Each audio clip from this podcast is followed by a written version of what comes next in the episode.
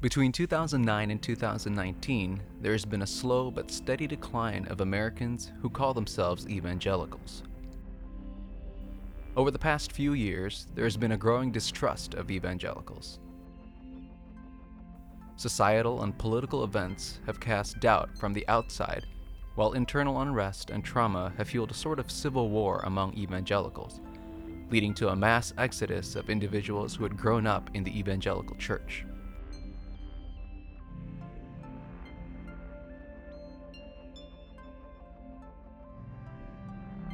All these events have caused both insiders and outsiders to ask Is the evangelical movement at an end? Perhaps a better question to ask is Should the evangelical movement come to an end?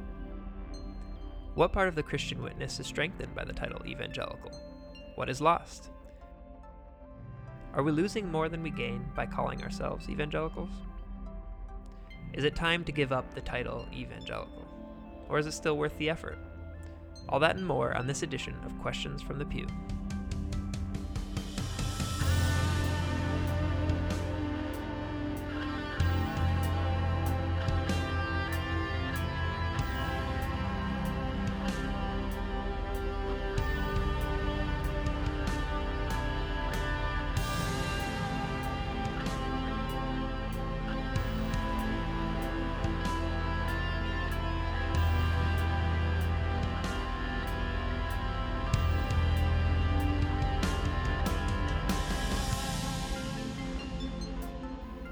Welcome to Questions from the Pew, the intersection of faith and culture. We're your hosts. I'm Riker Zalameta. I'm Lucas Manning, and here we are. Yeah, Season two? Season two. Season two, episode one. Started from the bottom. Now we're now here. we're in season two.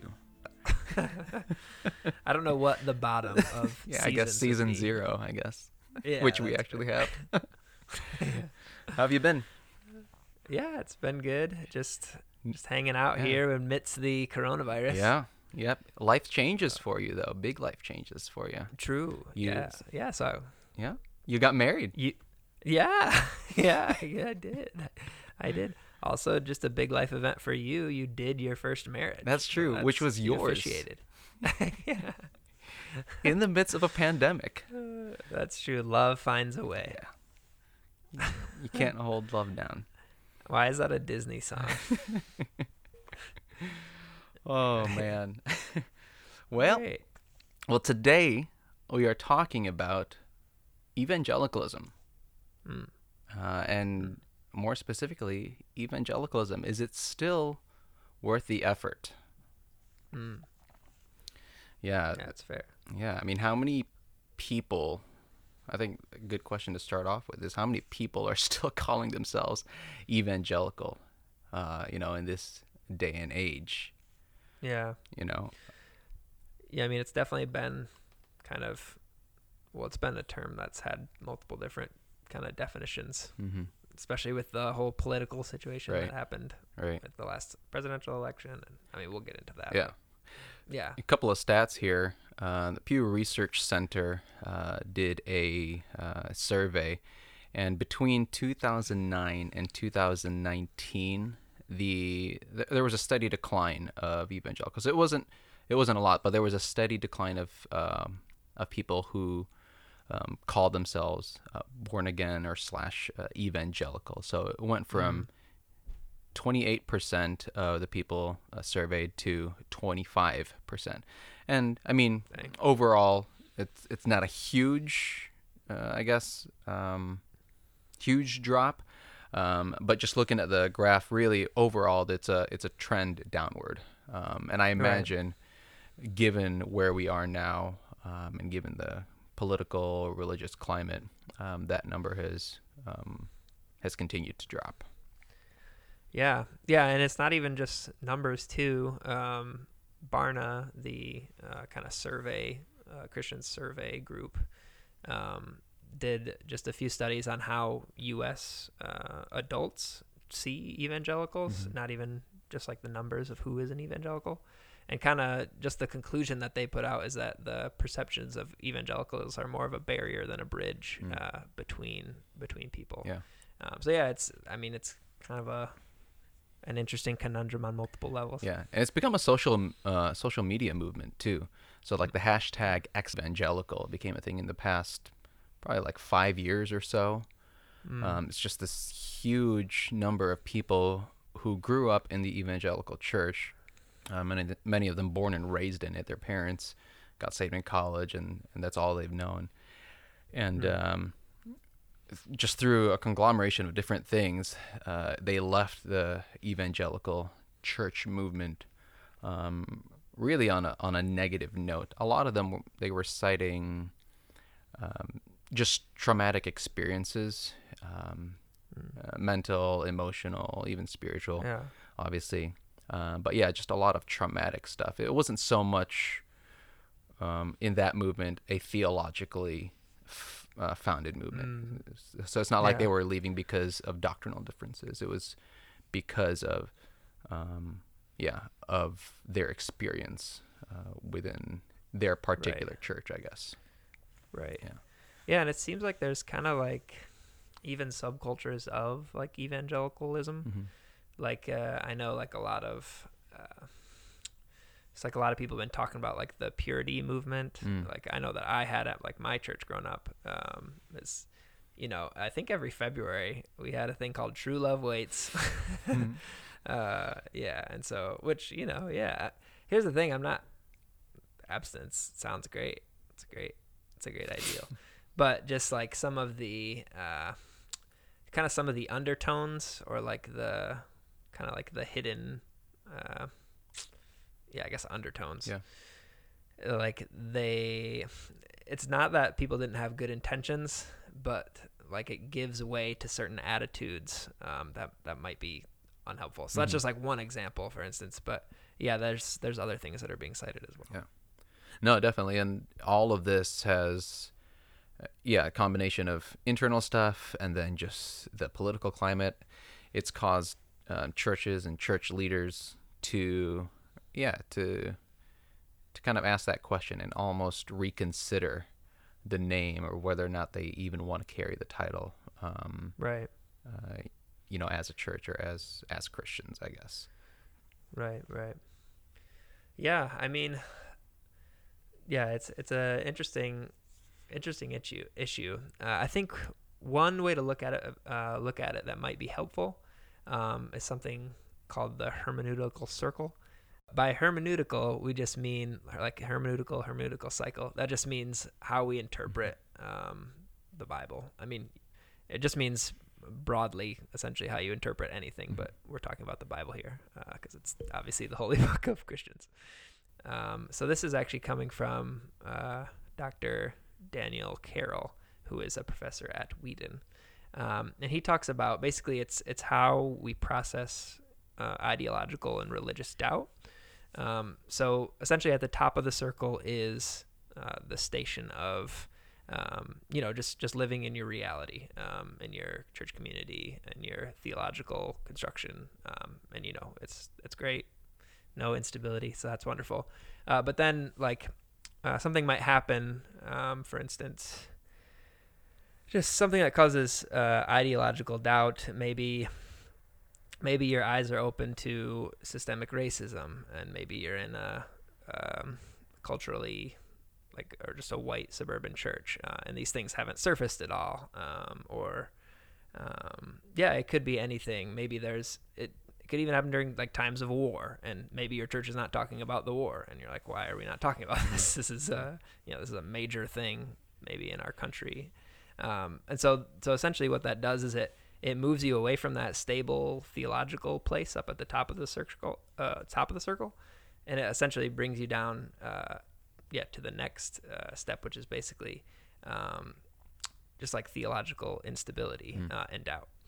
Um, and the interesting thing is that I think with with evangelicalism, you have a lot of people who are up in the kind of the stable uh, theological framework, and it's comfortable there. Um, and then you have others who are coming kind of around the circle, um, seeing some kind of social ills, Right. um, and and having some doubts um, about the the religious communities that they were that they were raised in. Mhm. Um, so you kind of have people at different points um, one might be defending kind of the status quo because it's where they live. Another might be critical of it uh, because they can't live there anymore. Um, so yeah, just just an interesting thing. Um, as you move around the circle, the bottom of the circle is essentially new theological convictions Mm. that happen because of the ideological doubt um, and maybe the social ills that you see. Um, and then kind of the final section of the circle is finding a new hermeneutical method to understand the Bible. Because really, uh, as much as we hate to admit it, a lot of times our theological framework is how we read the Bible. Sure. Um, so essentially, you find a new way uh, to interpret the Bible. You recover um, uh, scripture passages um, that have been misinterpreted essentially by the status quo um, and reapply them uh, so that they essentially answer the questions that you're asking and speak to the issues that you're seeing. Um, so I think everyone's everyone's in this circle in some capacity, Mhm. whether they're frozen or whether they're moving. We're kind of all on it, um, and I think that's where a lot of a lot of the internal conflict within evangelicalism. Right. I think that's where where a lot of that comes from. Yeah, and, and I think it's important to say, uh, um, moving from that uh, that concept of the hermeneutical cycle, it's important to say that evangelicalism as a movement hasn't been stagnant in any way. It's gone through its ebbs and flows of transformation and and redefinition. Um, now, Mhm. in the public mind, though, there has been a redefining of the title of the term evangelical um, and evangelicalism over the, the past probably two decades or so. Um, and it's particularly been toward uh, toward the negative. So I think of uh, a title like fundamental. So, for example, if you if I called myself a fundamental, the image that comes to mind is particular is is uh, is Westboro Baptist Church members picketing in front of soldiers' funerals Mm. because they call themselves fundamentals. Whereas if you trace the the movement of fundamentalism back far enough to its origin, it was a reaction to the um, the liberalism, the theological liberalism that was making its way into the church, and so Mm. people who held to the core historical biblical doctrines of historic Christianity called themselves fundamentals because they believed, or fundamentalists rather, because they believed in The and agreed on the fundamentals. But fast forward to today, n- very few, very few people would want to be called a fundamental.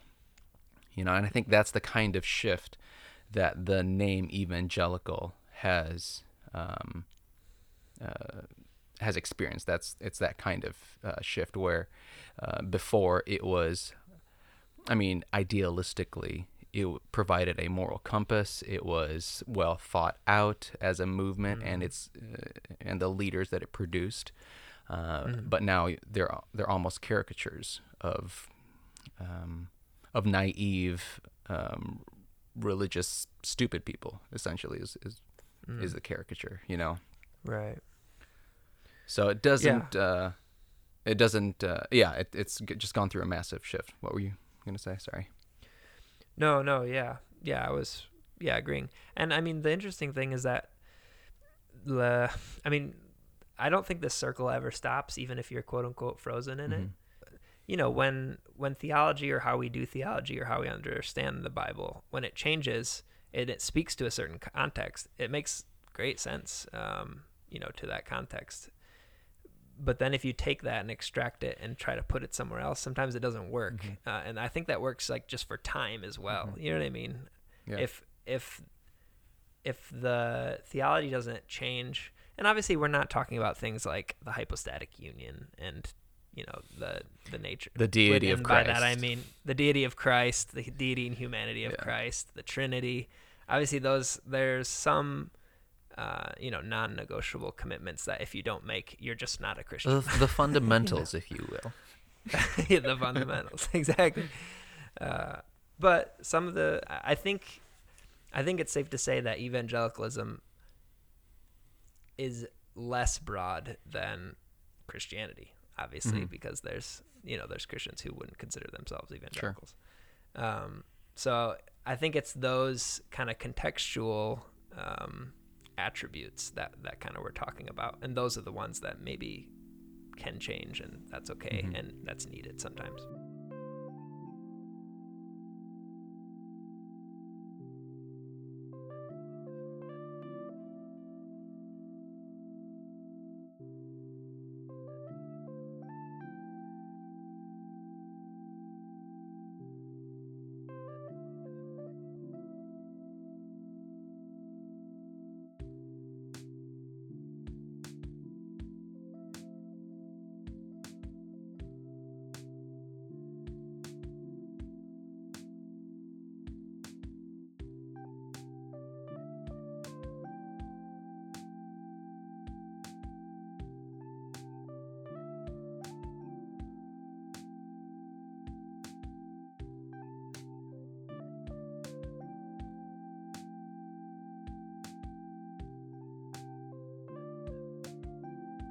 Yeah, I think that's a good segue into, um, yeah, just the idea of, of what evangelicalism is in the public mind today. And you kind of talked about, yeah, kind of those, yeah, the, again, the fundamentals. Um, evangelicalism no longer brings to mind theological or doctrinal distinctions, right? So, um, as for as broad of a movement as the evangelical movement is, I mean, within evangelicalism, you'll find a whole host of different denominations, right? So, um, but among evangelical churches and those who would call themselves evangelicals, there are a couple of doctrinal distinctions of the movement, four isms, if you will. Um, and David Bebbington, um, he's a, I think he's a historian, but he kind of traced the movement and kind of did a lot of work. And his big contribution really is what's now called the Bebbington Quadrilateral. So these four um, uh, distinct doctrinal positions of um, that evangelicals hold in common. So one is biblicism. It's a high regard for and obedience to the Bible as the ultimate uh, authority. And then there's conversionism. So that's the belief that lives need to be transformed through a born again experience, um, through conversion, and uh, that involves a lifelong process of following Jesus. And then the third is crucicentrism. That's the stress on the sacrifice of Jesus Christ on the cross as making possible the redemption of humanity. And then the last one uh, is activism, and that's one that you probably that most people probably wouldn't um, assume um, as a value of evangelicals. Uh, but activism is the expression and, and demonstration of the gospel in missionary and social reform efforts. Um, And so those, I, I- think, though, yeah. So those are the the four historical um, doctrinal distinctions that uh, at least David Bebbington um, saw within the evangelical movement um, as a whole. Um, there, I mean, there are some who who would say, you know, there it, it's a little bit more nuanced than that, but I think it's a pretty good starting point, honestly, because Mm. yeah, again, it's uh, it's something that evangelicals would, for the most part, I think, agree on. Yeah. Yeah, for sure. Yeah, the the, the sad thing is that it's um, it's kind of a double-edged sword, though, in terms of um, that broad definition, because obviously Mhm. you're going to differ in how activism, uh, in particular, um, is played out. You know what what Right. social reforms are you going to focus on? What how are you you going to act out those social reforms? Um, Right. And so you might agree that a change needs to happen, but one evangelical church might not take the same approach or even disagree with the approach of another evangelical church. Yeah, and the I mean, with the way that you know social reform or even I guess like political action is enacted in this country, it gets kind of complex with the two-party system. Right. Uh, we talked a little bit about that Yeah. last season, uh, and we'll talk about it later on this season uh, in our politics in the church Yeah. series, I guess. Yeah. Um, yeah, so I think it just, you know, there's some who will argue that abortion is the, you know, it's the main social ill, Mhm. and then others will argue, you know, um, maybe it's it's racial issues or it's you know women's rights or you know other other points of inequality. Mm-hmm. Um, I mean, the interesting thing is that I think Christians and evangelicals, you know, at their best are. We don't necessarily have to choose between the two. Sure. Um, you know, we can say, yeah, I think you know, abortion is a terrible reality in this country, uh, but also so is you know, just the ruthless and just uh, pervasive violence against like black males, for instance. I mean, we just uh, this all this stuff with Ahmaud Arbery. Arbery. Yep. Yeah, like that. Just another, you know, just another story. Mm-hmm. And uh, yeah, I mean, getting a little bit off track, but I think that's where that's where evangelicalism or evangelicals or just Christians, uh, you know, that's that's where we can step in and say, yeah, Mhm. you know, there's a lot of ills Yeah. that need to be righted Yeah. um, on bo- on both sides of kind of the political ideological ideological spectrum. Right, and it's uh, the, and it's a case of whose voice is the loudest, right? Mm. At least particularly in America, where Mm. um, where church, where religion and politics, as much as people want to separate the two, they're still very much linked. Um, Yeah. And so th- this whole idea of you know the loudest evangelical voices have kind of steered the the uh, reputation of evangelicalism as a whole, and that's Mm. tied um, the evangelical movement to another ism, if you will, a fifth Mm. ism, and I'd say that's Yeah. conservatism, like the political, um, Right. uh, po- political ideology in terms of uh, yeah, right. Republican Party, right wing, whatever, what have you. It's Yeah. evangelicalism is now linked to that, uh, particularly Right. in America, obviously. Right. Yeah, it does seem that way. And if it, it kind of seems like if you're, you know, a lot of people have come out of that Mhm. or not come out of it, but have grown up in that kind of conservative evangelicalism. And then now it seems like if you if you do start to be sensitive to the more liberal issues or progressive Mm. issues, uh, yeah, it seems I'm I'm not sure if people are being ushered that way from the conservatives within evangelicalism, or if it's more of kind of the cool thing to do is to Mm. go, you know, is kind of, yeah, I guess, kind of go more to that progressive side. Um, Right. you know, just Well, I mean, of th- kinda there's- deconstructing without Mhm. reconstructing. Sorry, go ahead. Oh, I was just gonna say I didn't mean to interrupt you, but th- there's within a, a certain age bracket, it's cool to push up against traditional boundaries, right? But uh, Right. I should say that it for for the experiences of those in the X hashtag evangelical movement, where there was Yeah. legitimate trauma there because of their religious upbringing, I'm not Absolutely. I'm not denying that.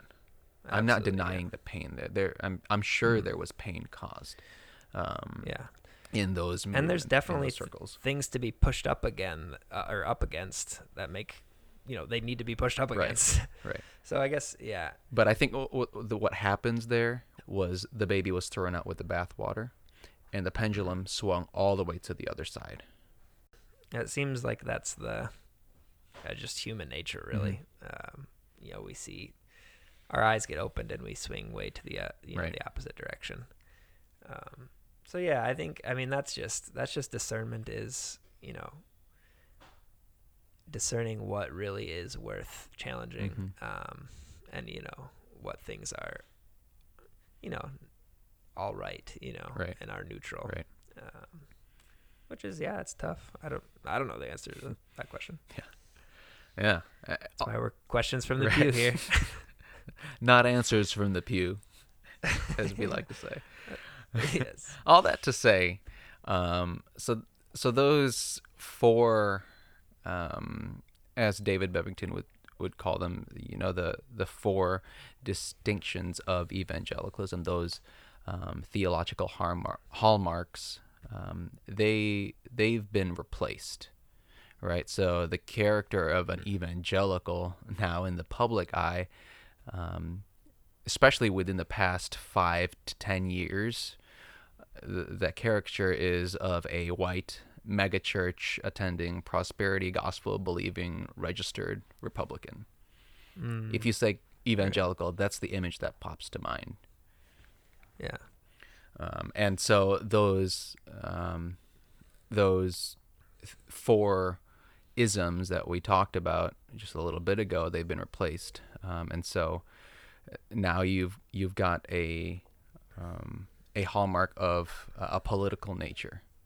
So like again, when people think evangelical, they think right leaning or Republican, mm-hmm. right? And the loudest voices again, um, the ones that get the most airtime, are those who are um, very vocal Republicans uh, and evangelicals, and kind of they tie the two together. And so what you get is a conflation of those two identities.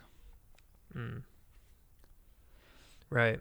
Yeah. One thing I found interesting too, in um, I, I believe it was Pew Pew Research, mm-hmm. um, what they did on evangelicals uh, was the uh, a lot of self-identifying evangelicals marked uh, that evangelicals were like misunderstood, mm. um, and so I wonder if that's because the you know the loudest or the you know most public slice of evangelicalism is kind of that conservative right. uh, wing, right? And so then that's how the whole you know the whole group or the whole yeah all the don- denominations and churches that are within that yeah. you know they they kind of get thrown in there, mm-hmm. um, which yeah, not necessarily fair, uh, but that's kind of the trouble with yeah. such a broad term like evangelical, right. um, is that you know those things are going to happen. Right.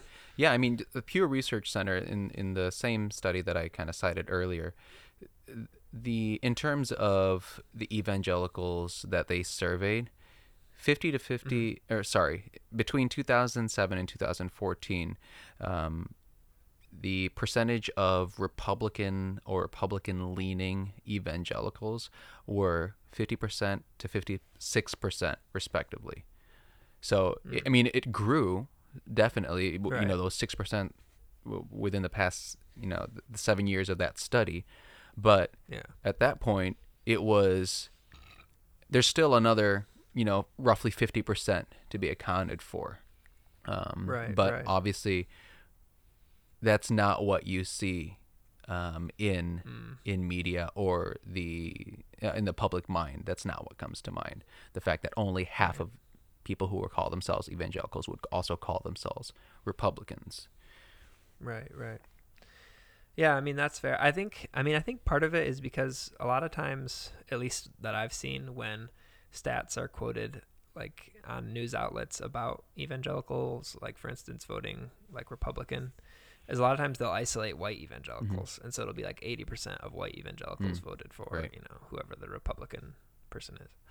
Um, yes, yeah, so I think I mean yeah, that's the interesting thing is I think I think different ethnic groups share the same theological convictions but have very different ideas as to how uh, that works itself right. out in the public sphere. Right. So it's yeah, and that I mean, honestly, that's another component that I would say has made its way into um, the characteristics of an evangelical um, in in the public mind um, in t- mm. in today. It's it's that racial aspect, right? So. Mm. The, the racial demographics of those who call themselves evangelicals. I mean, in um, that same study between 2007 and 2014, that percentage actually dropped from 81% mm. in 2007 to mm. 2014 it was at 76% white mm. and so there's yeah. a there's a drop there and i think it's because there um, uh, um, movement within minority churches and what have you it's a it's a whole thing but even though there's a uh, there's a drop there and it's still over 50% mm. uh, um, that's right. fine but uh, it's not uh, it's not stayed constant at that right. 80 81 percent um, and I'd be right. uh, interested to see given the fact that America is becoming more and more diverse um, right and then uh, yeah just the, the the growth of the church historically I wonder how much that is still going to uh, to drop given also the fact of how evangelicalism has been rocked internally Right. Right. Yeah, it's it's like not only a I guess it's just it's just an issue of demographics as well Mhm. with with just the changing face of America. Um, yeah, I think you see it in evangelicalism too. Yeah. And then there's always the religious um, aspect of the, the the whole caricature of an evangelical as well, right? So again, that mega Mm. church televangelist, um, prosperity gospel, Mm. health and wealth gospel, all of that stuff, and yeah. um, I I wouldn't consider this a a theological distinction um, as uh, Bebbington's quadrilateral uh, was primarily because I don't think um, the majority of Christians would call that you know that prosperity gospel televangelist megachurch stuff. I don't think they would call it historic biblical Christianity. I don't think the majority Right, right. of them um, would because the majority of Yeah. churches are still mid-size local churches. Right. Yeah, I mean, definitely growing up, my church didn't. That prosperity gospel churches were like, Hmm. you know, they were the devil's tool.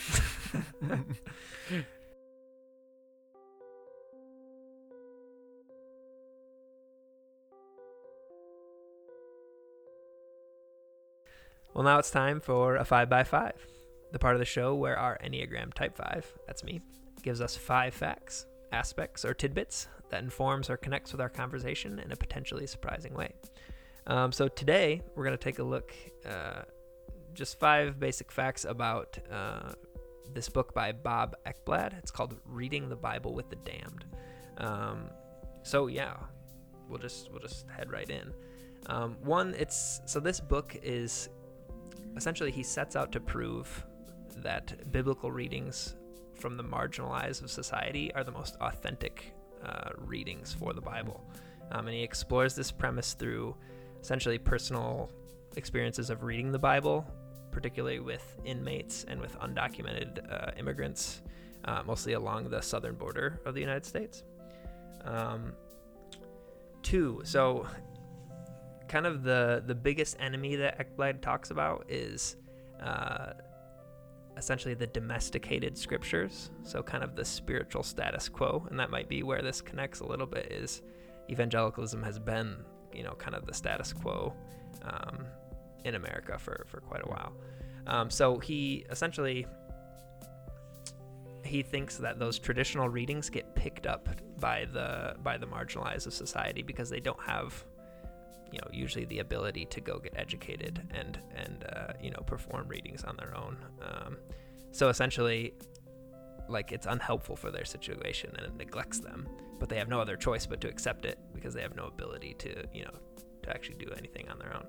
So yeah i mean it's just interesting. Uh, number three i'll give you an example of kind of what what this looks like.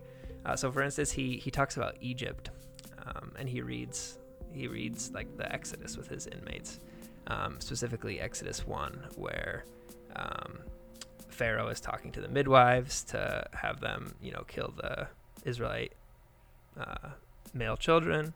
Um, and he talks about who are the characters in the story and who has the power in the in the story. Um, obviously, Pharaoh and the Egyptians have, you know, the social power, as you will. Um, they're making the decisions.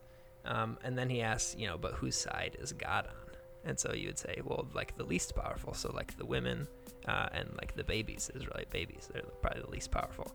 Uh, and so essentially with that, he he flips the script. Um, so basically, Egypt is America, um, and the you know kind of the downtrodden of society are the people he's working with, are the people who are locked in cycles of poverty, um, cycles of just the undocumented immigrant cycles of coming in, deportation. Maybe your family's still here, you have to come back, you don't have papers.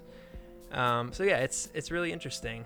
Uh, number four, he talks about uh, one kind of more controversial, uh, kind of controversial aspects of the book, is he sees essentially Christ's work on the cross less as uh, penal substitutionary atonement, which is essentially the theology that most evangelicals would subscribe to, um, which is that um, Jesus died as a substitution for the sins of humanity. Uh, it's more of a courtroom metaphor. Uh, whereas he would say that he sees the work of the cross primarily as solidarity with, with humanity. So Christ came to suffer um, as one of us with us. And it wasn't to satisfy the wrath of God, but it was to satisfy like our like, humans' wrath, um, which is yeah. I mean, it's an interesting take. We, maybe we could talk about this more. uh, and then number five, um, just one critique, one critique that people have said. Um, it's a it's a great book, but definitely a critique is that it seems like while Ekblad is great and he has a lot of good things to say, he's doing the bio or he's doing theology for the damned, um, but it's not theology by the damned. Um, a lot of the readings, you know, he's guiding them to conclusions. Um, and he admits this uh, in his book. He does admit kind of the shortcomings of doing what he's doing. Um, I appreciate that he's trying to do something. Um, you know, anyway, he's a he's a white white uh, seminarian working with yeah primarily like Latino inmates and I mean I guess there's white inmates too, but uh, at the border essentially mm. inmates at the border. Um, yeah, so it's yeah it's an interesting book. I think it connects to our conversation here, just about who essentially who gets to write the rules of interpretation and and belief. Um, yeah, and maybe when should we move on from those rules? Mm.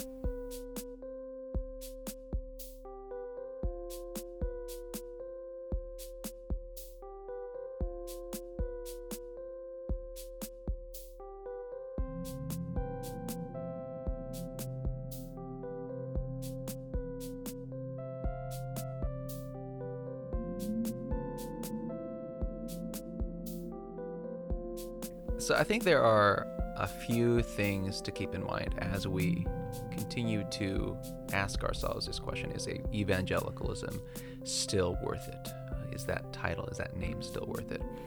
Um, and I think the, the, the first thing is that evangelical, the word evangelical, the title, is both biblical and non-biblical. So let me explain myself when I say that it's biblical in that it's founded on biblical principles. That's very clear right? It's it's in the name itself. Uh, e- evangelicalism, the the evangelion, the good news. That's that's where we, it got its name. So it's clearly biblical, and it's founded on those biblical principles. But at the same time, it's non-biblical in that the word itself isn't found in Scripture, right? The only mm-hmm. command that we have. Uh, is to strive for loving unity. John 17. That's Jesus' prayer before he goes to the cross.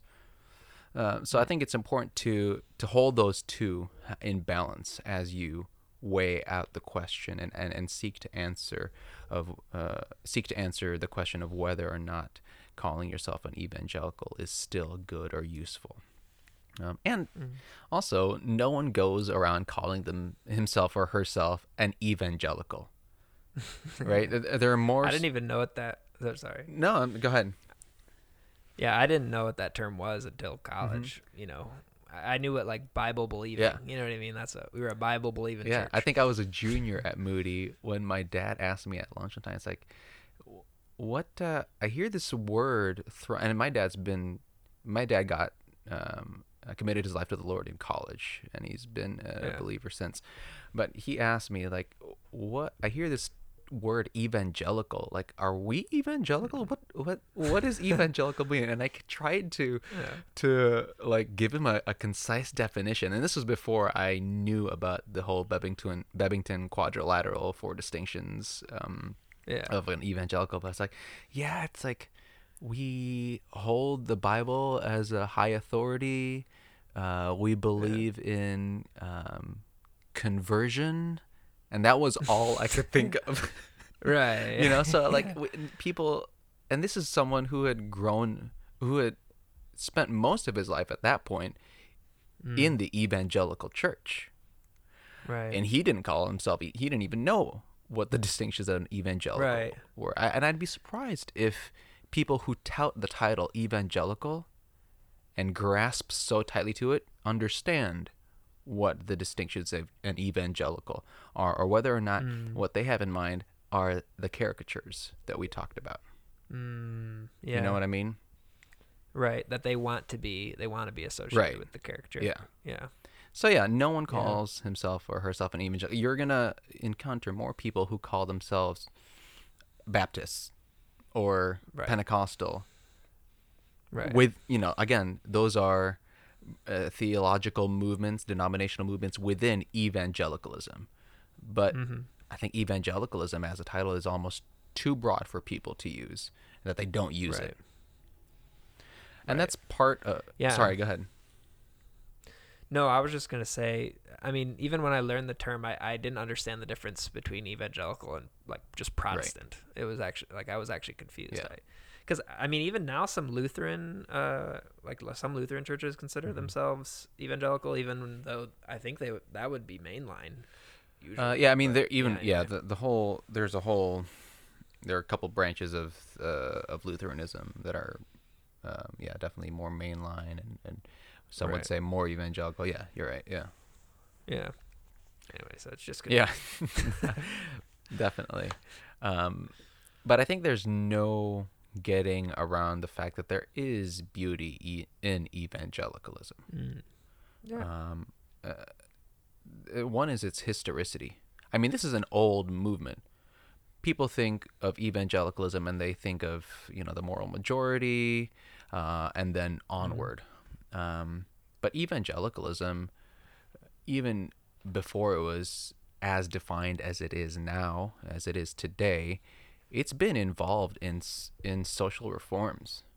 William Wilberforce and the abolition of the slave trade in England Mm. right? Or um, obviously the civil rights movement, uh, evangelicals through there, um, and and they've also been um, they've also been intellectually and um, and theologically educated.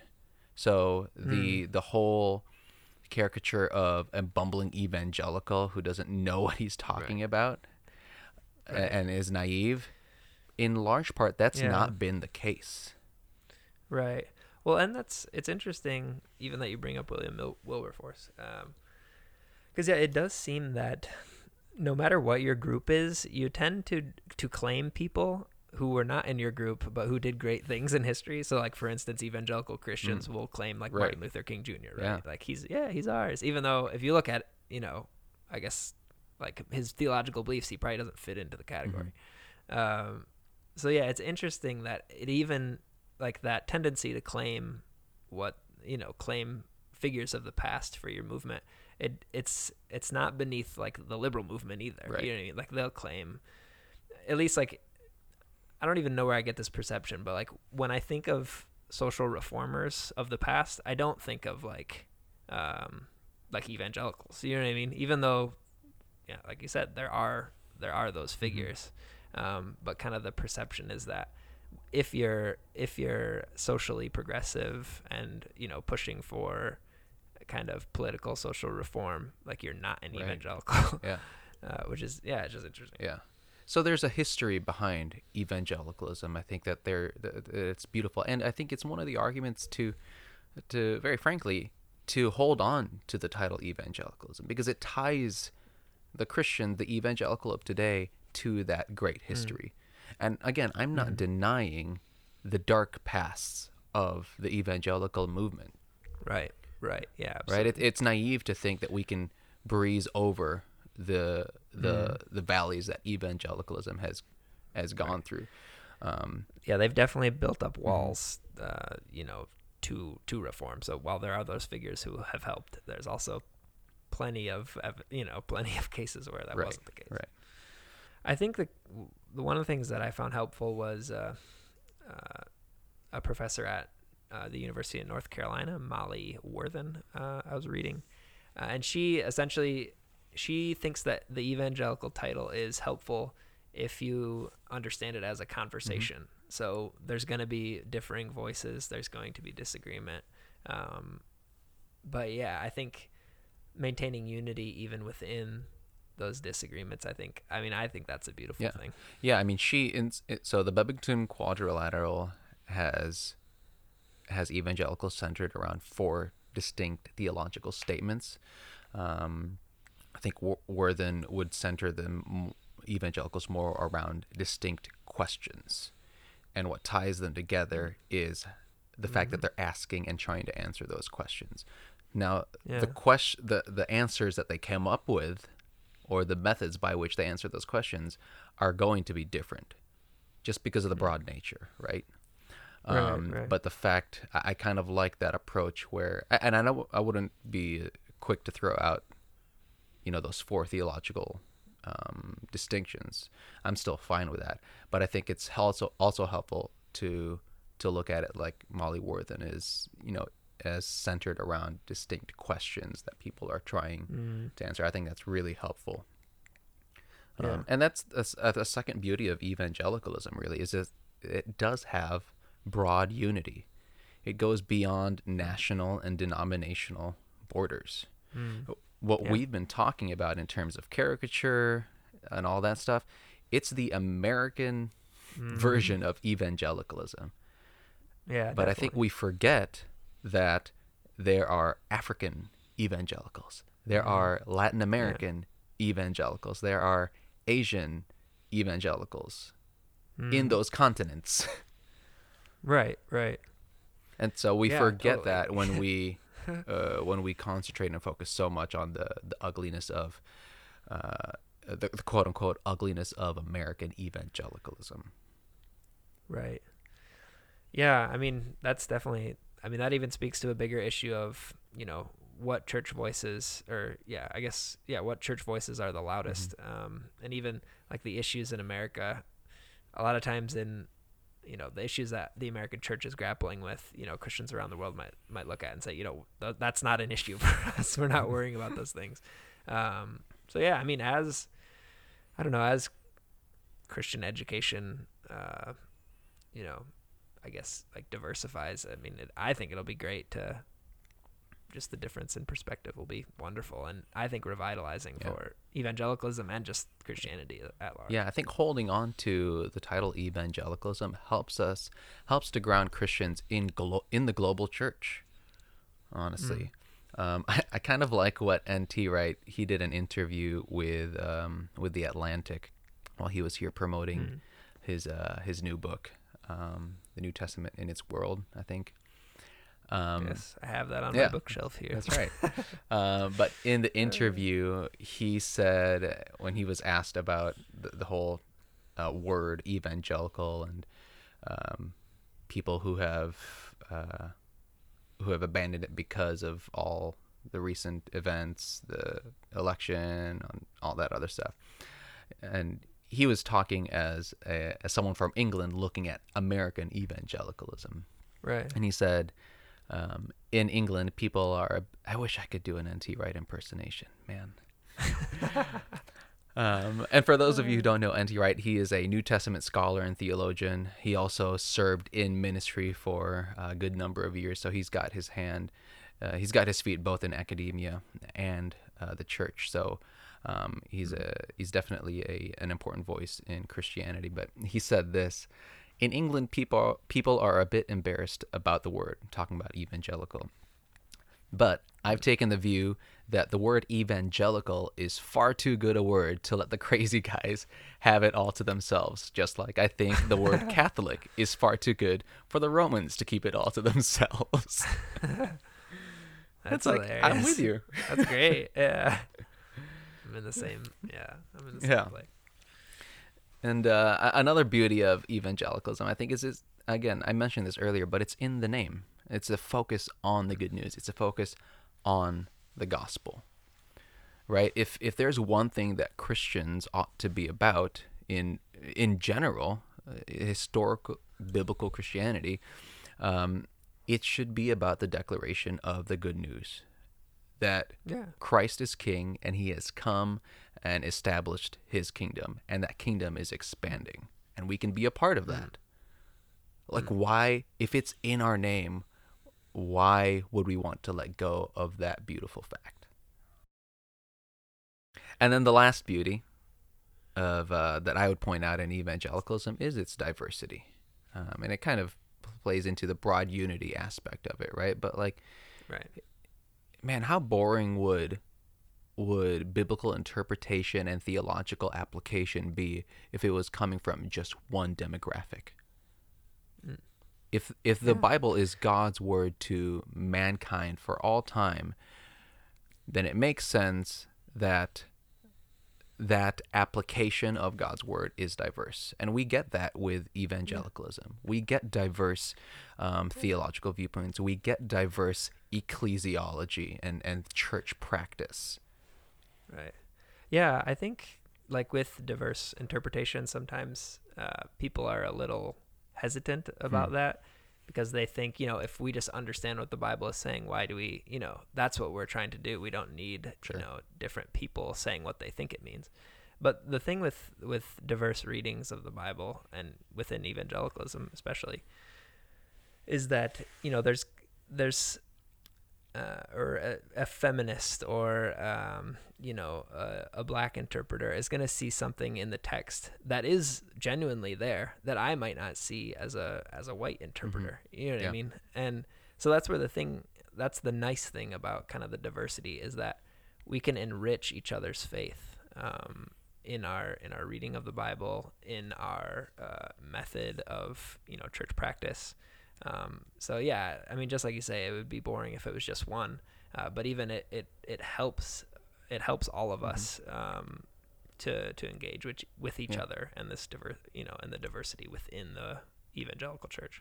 Yeah, because especially for for Christians, if if we truly believe we've been baptized into one body with many members, then the different parts of the body should look different. Um, obviously, there's still going to be foundation that I'm not denying that, right? So, um, but yeah, I don't. Yeah, we shouldn't be afraid of diversity. I guess is the way Right, right. is the way I'll put it. Um, yeah, absolutely. yeah. Well, yeah. Honestly, personally, I don't. Um, yeah, I don't think the term or the title, the name, evangelicalism, um, has run its course. Mm. And I don't. I don't think we Yeah. should um, be so quick to to give it up. And again, I'm not discounting Yeah. the hurt, the pain, the dark moments of evangelicalism. Um, right. I just don't think it's run its course yet. Yeah, I mean, I think I'm I'm generally with you. I think I think I hold the the title evangelicalism moderately loosely. I don't it's not something that's necessary for me to have and I don't think it's necessary for instance if if someone has experienced church trauma or, you know, uh, something like that.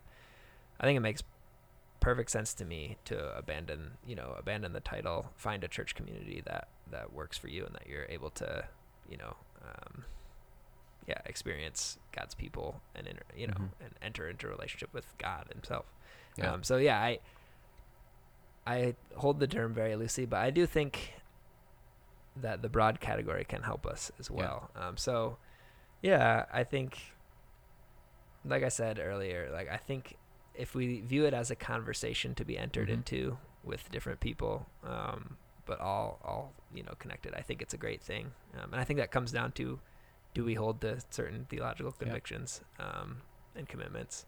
You know, what is the Bible? Mhm. What is the church? Who is Right. Jesus? Um, but yeah, Yeah. I yeah, so I think it's I think it's good, but I also think that yeah, there's there's some looseness for me. Yeah, I think it can be helpful, but I think it can also be hurtful, and therefore I don't think it's a necessary uh, a necessary type. Yeah, I agree. Russell Moore, uh, who is with the Southern Baptist uh, Convention, he calls it he calls the term evangelicalism or evangelical a shorthand for the particular stream of Christianity that upholds a certain set of beliefs, uh, or Mm. in Molly Worthen's case, a uh, asks a certain set of questions and tries to answer them. Right. Yeah. And I think it's it's good. It's a shorthand. It's not the Mhm. main identifier, though, right? As valuable as it is, man, it, let's just even take a step back. I I bet you people will will comment and and and just blow up our feeds if I stated that I don't think we should hold on tightly to the title Christian.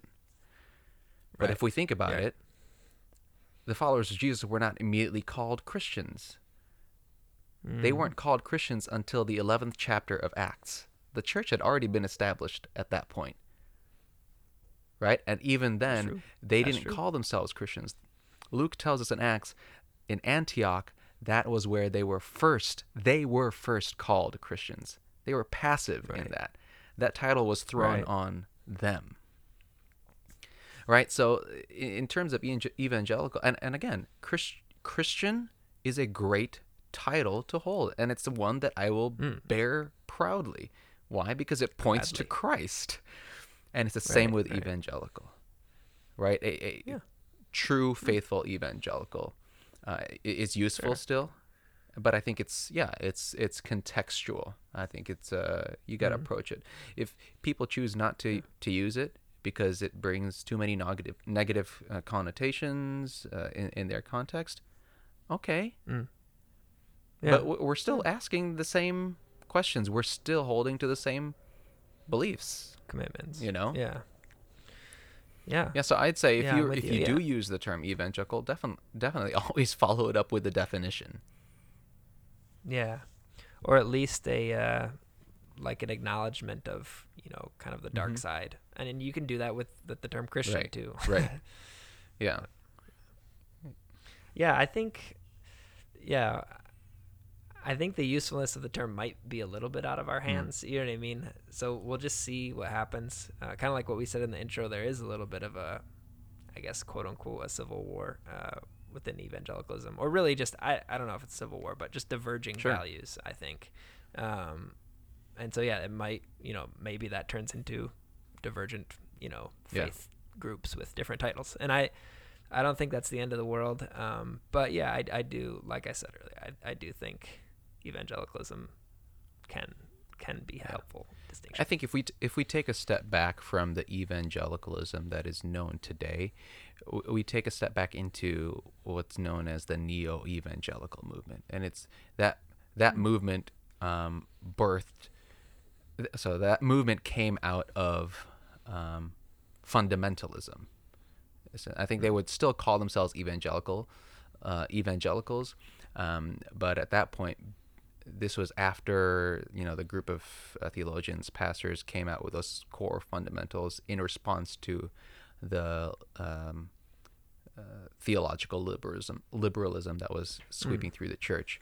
Um, but th- that group started getting caricatured as people who didn't believe uh, in science, people who didn't think rationally, Mm. and so the movement of neo evangelicalism branched from that as an attempt to say, no, we still hold the same core historic doctrines of the church, the same fundamentals as these guys, but we are Yeah. different in that we don't fall into your caricature.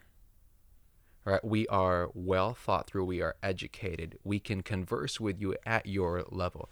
So that's how we got mm. Fuller Theological Seminary. That's how we got mm. Christianity Today, um, the the, the publication. And so I think what is needed is something like that, where we mm. don't let go of the core doctrines that we believe in and we all agree to, but instead we redefine it and we we reestablish what we mean when we say we are evangelicals. All the while remembering though that titles in the end are secondary to actual beliefs and that titles serve our beliefs, not the other way around.